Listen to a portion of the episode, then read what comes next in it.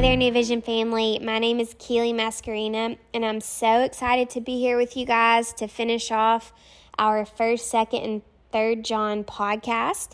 Today is day 25, and I'm going to be reading from 3 John 5 through 15.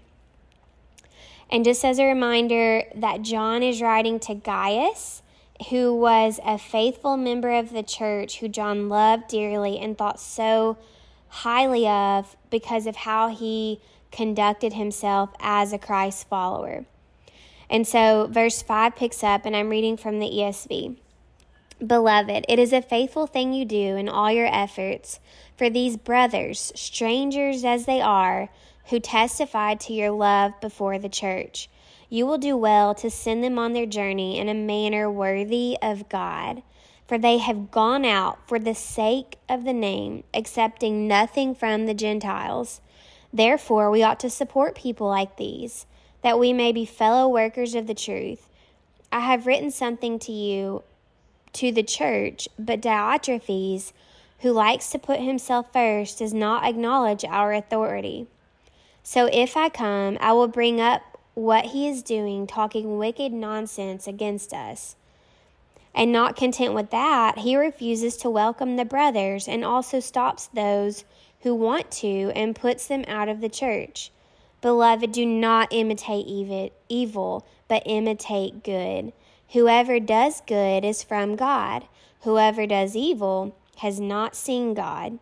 Demetrius has received a good testimony from everyone and from the truth itself. We also add our testimony, and you know that our testimony is true. I had much to write to you, but I would rather not write with pen and ink. I hope to see you soon, and we will talk face to face. Peace be to you. The friends greet you. Greet the friends each by name. So, John starts off in verses 5 through 7. He is recognizing Gaius's hospitality towards these people. Gaius was serving missionary workers. These were people who were traveling, spreading the name of Jesus. They were traveling from place to place and sharing the gospel, which is in this time period, this is how the gospel was spread. They didn't have Instagram or email or social media or podcasts or streaming systems for people to tune in to online services, but people had to actually leave their homes and travel and to share the gospel. This is how the good news was spread. Um, and one thing to point out is these people were not his friends. These were not, you know, people that he knew personally, but these were strangers. But he still extended hospitality to them and cared for them, and that was honoring to God. He cared for the people, he was partnering with people to spread the name of Jesus Christ, the hope to the world. In Matthew 25 40 says, The king will reply, Truly I tell you, whatever you did to one of the least of these brothers and sisters of mine, you did for me. And so Gaius is not just here on he wasn't here on the earth to just serve himself, but he was caring for people who were fully dependent upon the church so that they could do the work of Christ. And so these people, these missionaries, they were fully dependent on the support of other believers for the sake of the gospel. And so um, that means financially and prayerfully and Gaius caring for them, probably housing them and feeding them so that they could continue on their journey.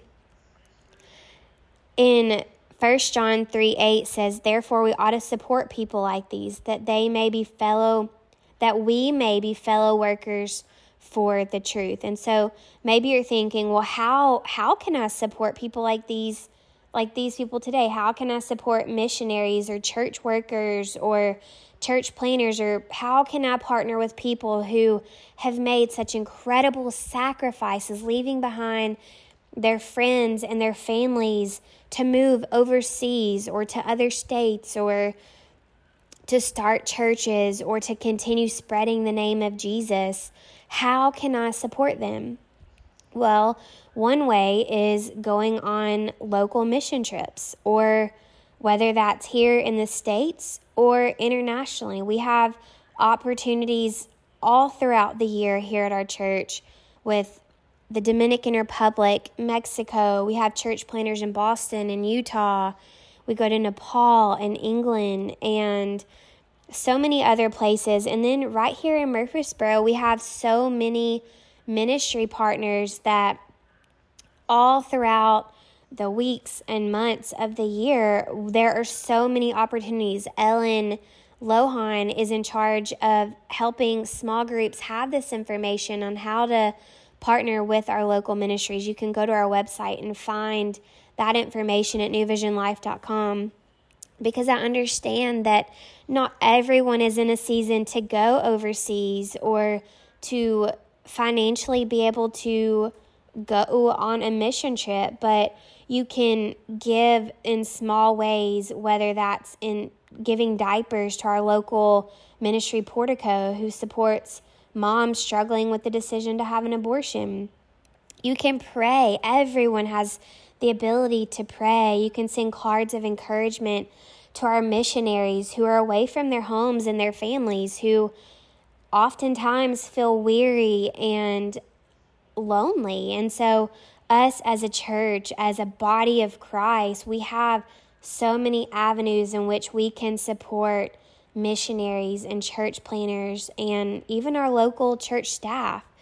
Um, you know, we have people throughout the year in our church that they bake goodies and leave it in the front office for the the, the staff members and at Christmas time we have a ministry here at our church of ladies who have lost their spouses in the past and they just get together and one way that they serve the staff members is they wrap their christmas presents. And it was it is so beautiful. It is beautiful how they use their time and their resources to serve to partner with fellow church workers for the truth. It's just one small way to love them and encourage them and care for them. And so I love this. So if you ever have questions about how you can partner with serving our missionaries and church planners across the the nation, please just reach out to us. We would love to help you with that.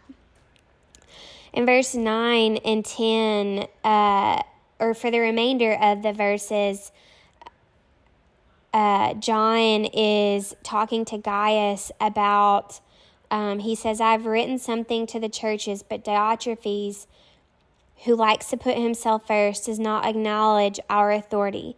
So if I come, I will bring up what he is doing, talking wicked nonsense against us. And not content with that, he refuses to welcome the brothers, the people that Gaius is serving, these missionaries. He refuses to welcome them and not only that, he wants to put a stop to it. And anyone who wants to support them, he wants them out of the church. And so John is saying, Beloved, do not imitate evil, but imitate good. Whoever does good is from God. Whoever does evil has not seen God. Demetrius er, has received a good testimony from everyone and from the truth itself. We also add our testimony, and you know that our testimony is true. And so, in these last several verses, uh, John brings up Diotrephes, who he was a part of the church, but he points out that he sought glory for himself. He gossiped, he spread malicious nonsense. He did not welcome the missionaries or other believers. He was not hospitable. He was not exemplifying the characteristics of Christ. He kicked people out who did not support the missionaries of the church. And then John goes on to say, Do not imitate evil. This is evil.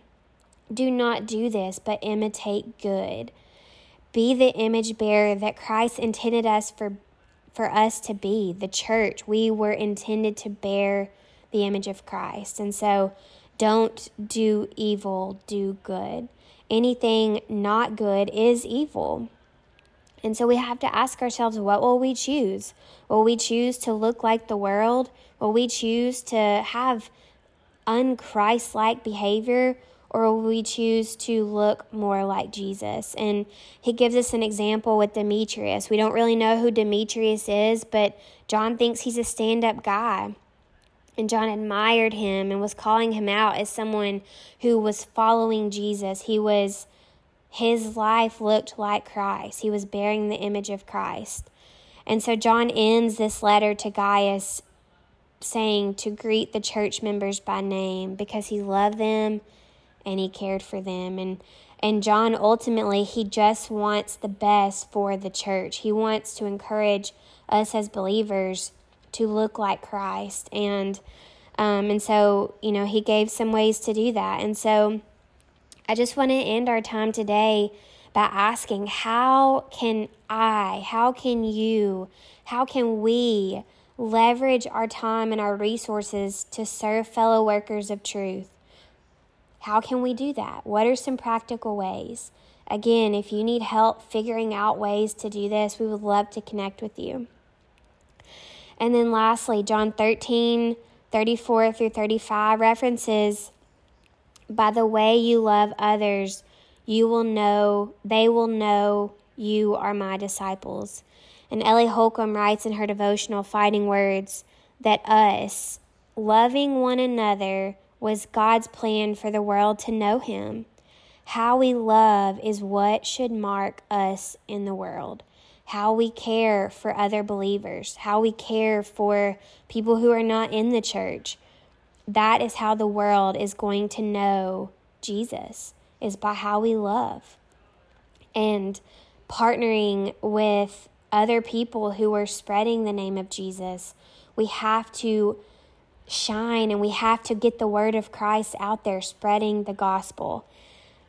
And so, you know, maybe we don't have people going from house to house, staying in our homes these days because that's just what they're doing, spreading the gospel. But we have people who are working in churches, pastors, and we do have overseas missionaries and church planners.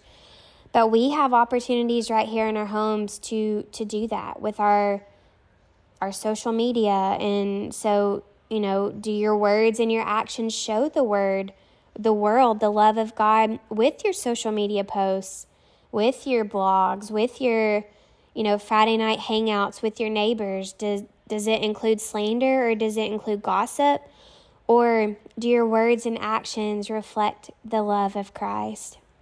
So, dear friends, let's join together and look like Jesus by how we love the world. We hope that you have loved this podcast series and we hope that you'll join us for the next one. Have a great day.